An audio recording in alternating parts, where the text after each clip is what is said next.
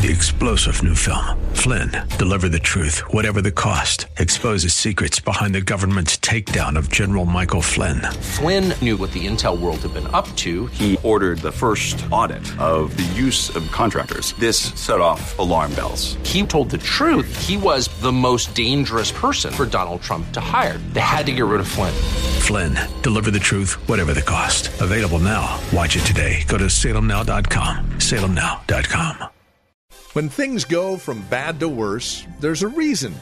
It's that reason that we are going to explore in depth on today's broadcast. This is Abounding Grace with Pastor Gary Wagner back in Romans chapter 1. Join us.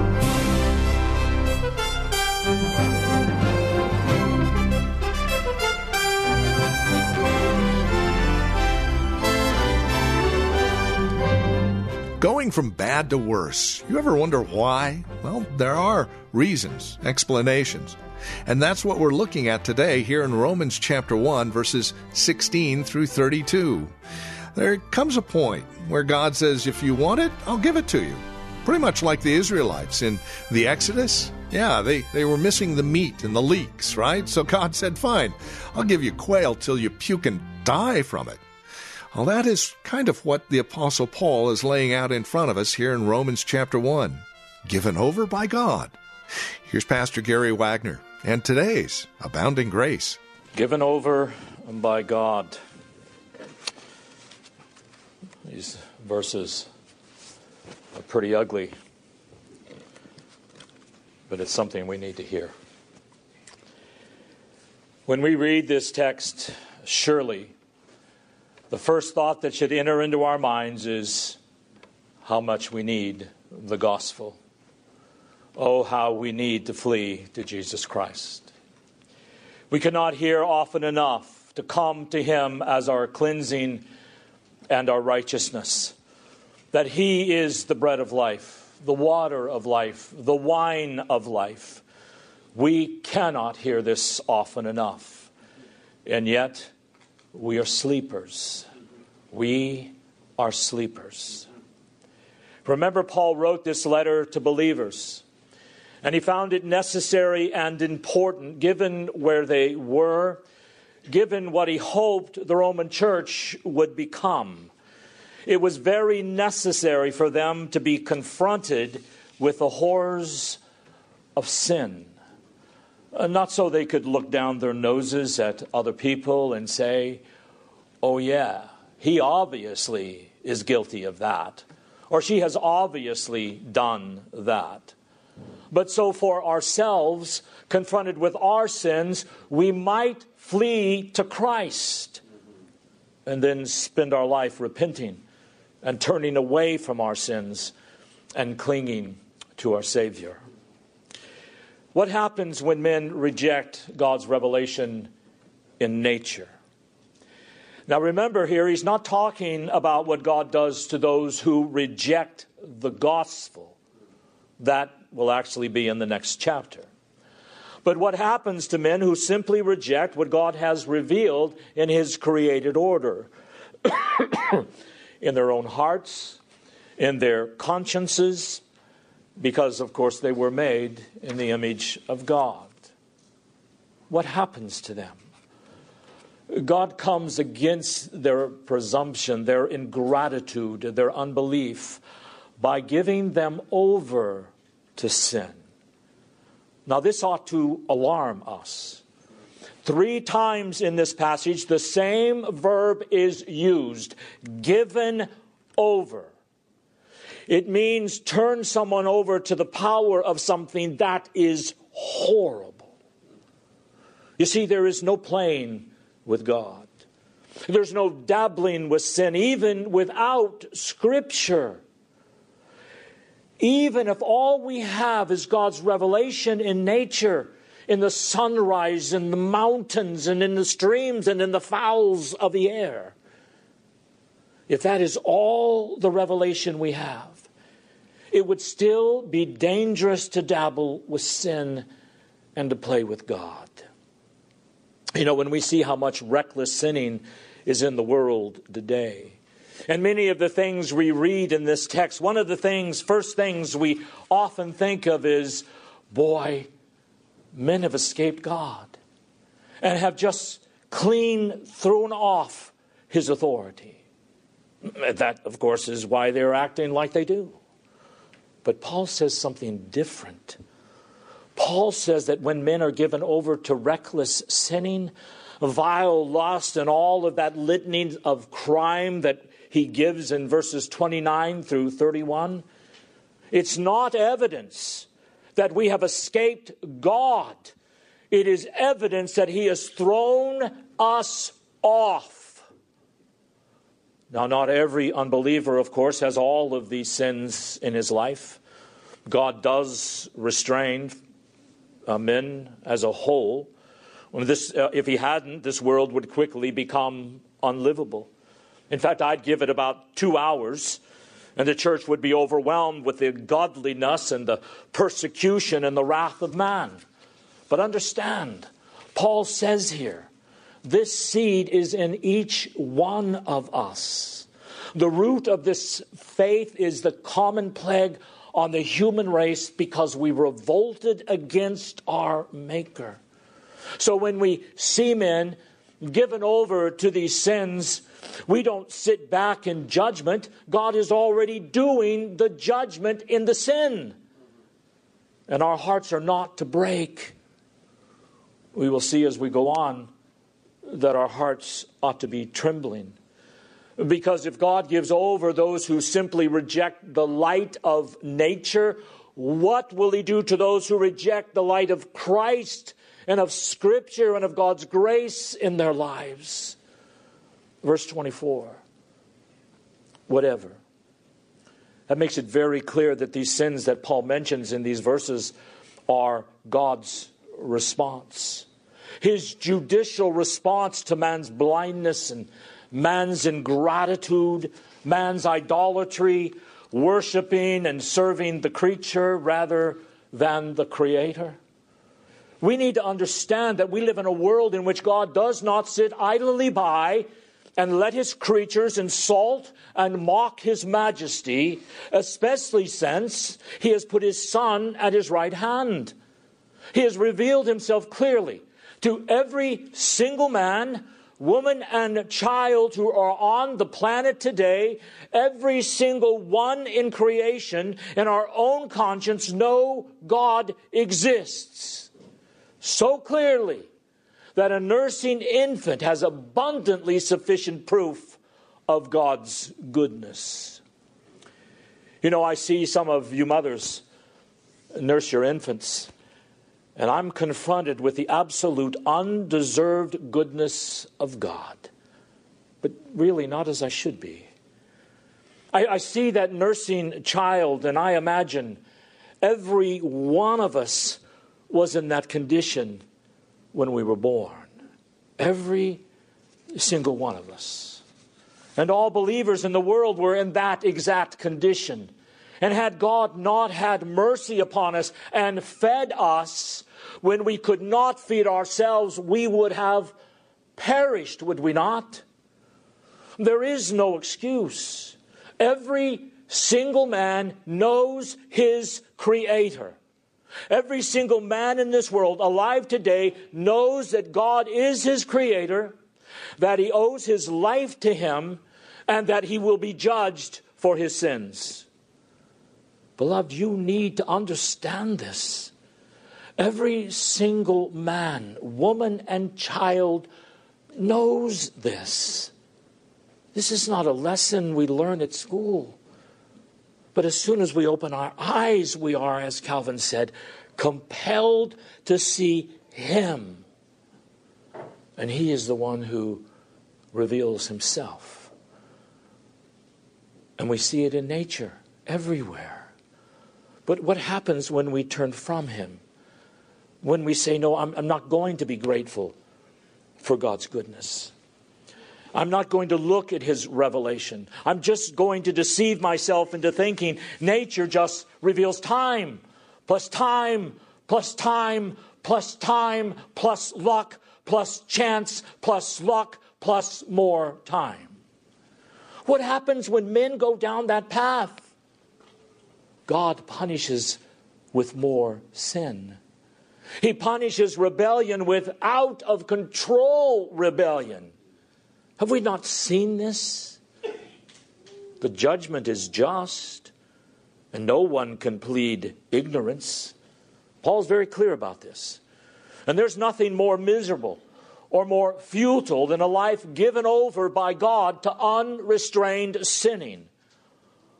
What must we do who profess godliness? We must flee to the Lord Jesus Christ. We must flee to his gospel. To be a slave to the lust of uncleanness that he mentions in verse 24, oh, that is a hell on earth. Our hearts are such a cesspool of filth that for God to give us over to them, I sincerely wonder if hell wouldn't be more preferable than to be given over to the debased and depraved lust and darkness of one's own heart and mind. And perhaps that is one of the most significant aspects of hell. You see, this is what happens when men change the truth of God into a lie and worship and serve the creature more than the Creator. All that is left is this hopeless pit of filth. That is all there is left, Paul says. He says that God tells us, You have rejected my light, you have rejected my glory, you did not worship me and serve me as your goodness and your joy. So I'm going to give you over to your lies. I'm going to make it impossible for you to even believe the truth. I'm going to give you over to the filth of your own vile passions. What a terrible judgment for God to give to his creatures who were made to know him, to be his image bearers, to find their joy in him, and then to be given over to our filth. But God will not be mocked. He will either have us for himself or he will give us over to ourselves, our darkened minds, debauchery, man worship, which is what consumerism is in our culture. Think about it. This is what statism is. This is what enslavement to the world's lust and passion and opinion is. This popular thinking is it's all about me. It is God giving men over to reprobate minds and depraved desires. Now, when we hear this today, and there is a lot of application of this to us, obviously. But the only legitimate response we can make is immediate, deep, lifelong repentance. Lifelong. It wouldn't do to say, well, I'm a Christian. I don't have to worry about sin anymore. No, you've got to understand as it has been said in history, in the history of the church, if you are not about killing sin, sin will be about killing you. That is why Paul says in Colossians 3 5, mortify your members which are upon the earth. Put to death those sinful passions. And that's why Paul says in Ephesians 4, put on Christ Put off the old man and, and put on the new. I hate to say it, brother, but I must be honest and confess I see my own shadow in the list of sins here, and it is not pleasant. None of us like to look at ourselves. What do I want to see, though? I want to see the image that I would like for other people to see. I, I don't want to see the real me. As Christians, what we are supposed to learn, what are we supposed to learn from this? Well, like David, my sin is always before me. But let me say something about that at this point. When David said, My sin is always before me, he didn't mean I don't trust God's mercy, because, of course, as we all know, he did. David didn't mean, Well, I, I keep crying enough and if I keep confessing enough, God will finally forgive me. No, we're not Roman Catholics. We don't believe our, our penance, our, our confession, our works bring any forgiveness. It is Jesus Christ alone who brings cleansing and immediate healing, immediate, immediate righteousness through Christ. But there is a sense at the same time in which, when we look back at the sins of our lives, there's always a gospel sword prick right there where we have sinned. Why do I need to know that? It's kind of like if you had a back injury, let's say. I'm sure many of you have had one at one time or another. And you're going on about your day, and maybe your wife comes to you and says, Honey, can you move this back of, bag of potting soil for me? So you bravely go outside. And uh, you pick it up, and oh, oh, oh, yeah, son, could you come out here and please move this bag for your mom? Because you've stopped. Why? It is because you know if you bend any further, you may not be able to straighten up ever again. And in the same way, the believer who is sincerely repenting or has repented over the sins of his life, there is a sensitive spot to the conscience there. There is a sword prick of the gospel so that when he gets close to it, oh, yeah, no, not going there again. I'm not going to look at that anymore because I remember. I'm not going to say that because I remember. You see, repentance is lifelong. That is the reason many times we fall into sin and keep falling and we keep falling into it and we keep falling over and over and over until even a church starts manifesting many of these crimes and sins that are mentioned here because we forget. Oh, yes, I'm forgiven when I confess my sins and I look to the Lord. But I don't then just walk on my way as if God simply gave me a hot dog and a bag of chips and I just move on with my life. No, there's always a sense of gratitude for the Christian, for his mercy, and a sense of holy fear. I don't want to sin like that anymore. I hate that sin. And I know if I don't guard and watch my heart, and if I don't keep seeking grace, because I'm weak now in this area, I could go back there. I must be on my guard. You know, there is a truth here that we are confronted with in this text that is not pleasant to talk about. And that is that sin never rests. Sin never rests. And if we give ourselves over to sin, any sin, unless we really repent and hate it and turn from it and flee to Christ and keep on fleeing to Christ and keep on repenting and keep on seeking His grace, that sin is going to keep on striving in us until it masters us. We see that in our day.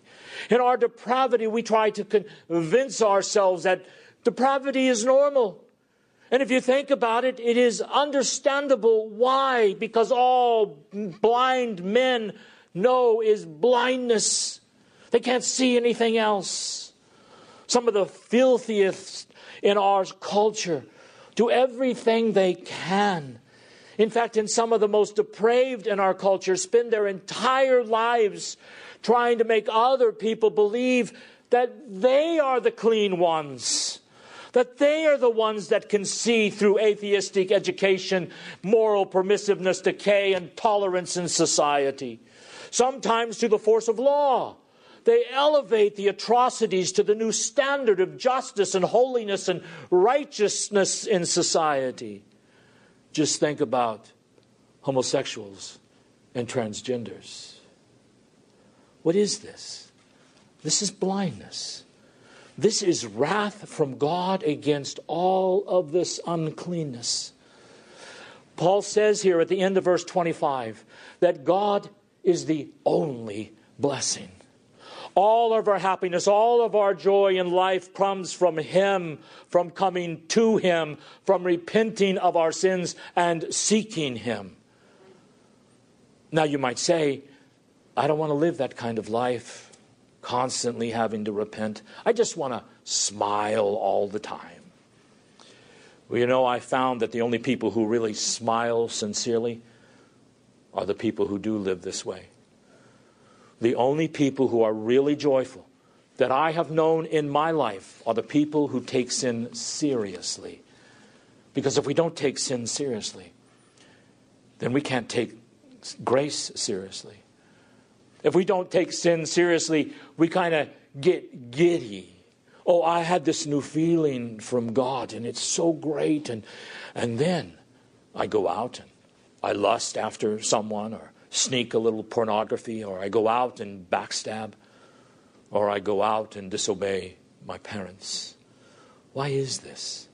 Because happiness comes from holiness. And holiness only comes from the ever blessed God. And when we feel our weakness and our sinfulness, one of the things we do, if we are Christians, is that we run to God and we keep on running to Him. It's not, it's not painful to keep running to Him, it is a joy. Lord, I need help here. I hate this sin. I want to forsake it. Will you help me? And then the next day you struggle a little bit more. Lord, I need your help with this. Will you be gracious to, be and, to me and merciful to me? I confess it to you. Like Paul says in 1 Corinthians 11:31, "Lord, I stand with you and judge myself. I condemn myself. Will you help me? Will you for, please forgive me through this, Jesus?" Of course I will. Forgive you, my son, my daughter, and I will give you myself in your seeking of me. But I may want you to struggle in this sin for a particular time because you won't seek me unless I keep you low. Let me tell you something about piety. You will not seek God, at least most of us, unless He brings us low. You will not do it because if everything is going well and everything just seems to be fitting right into place, we just strut around like peacocks. Now, we may still pray a little bit on the side, and we may still go to church, of course, if it fits into our schedule, but there is no sense of need. And yet, all right prayer is born out of a sense of need. I must have God. He must bless me. I must have His power. I must have His strength. I must have His mercy, so I will seek Him with my whole heart. That is why Jesus, in describing the citizens of His kingdom, said, Blessed are those who weep.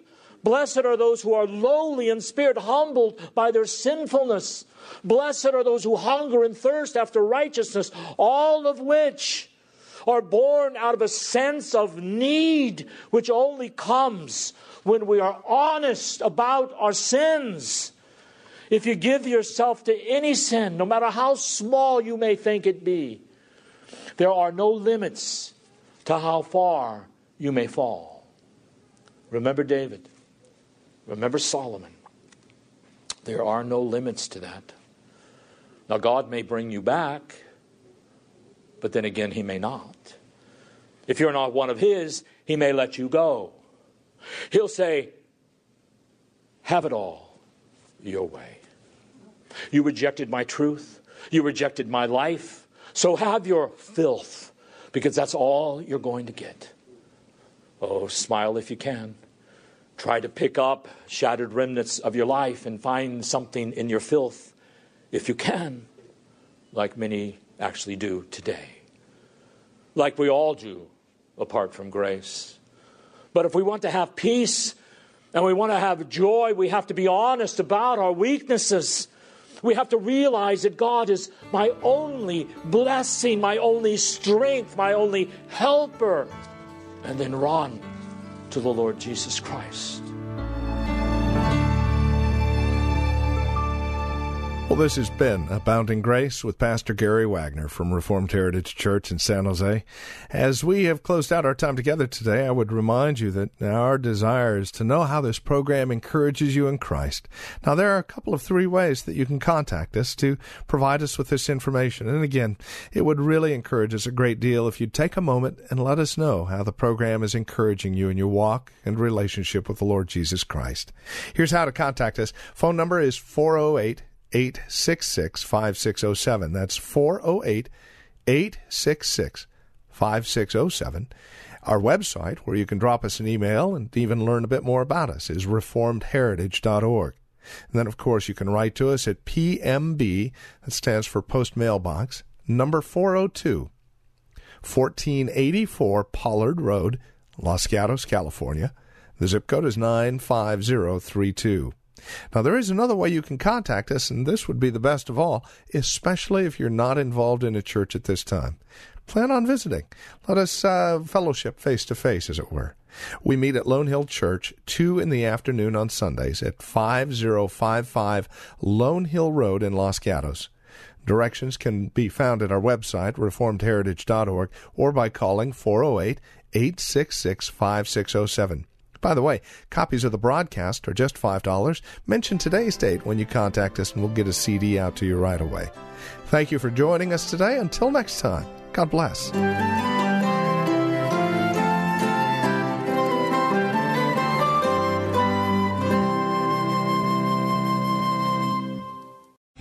Three star general Michael J. Flynn, head of the Pentagon Intelligence Agency, knew all the government's dirty secrets. He was one of the most respected generals in the military. Flynn knew what the intel world had been up to, he understood its funding. He ordered the first audit of the use of contractors. This set off alarm bells.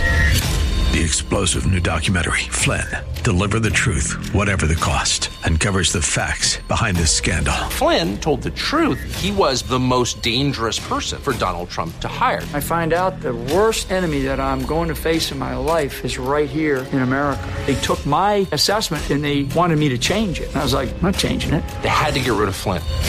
With in depth interviews, archival footage, and never before seen personal records of the man behind the headlines. I just felt like I was drowning. Flynn, deliver the truth, whatever the cost. Available now. Watch it today. Go to salemnow.com. Salemnow.com.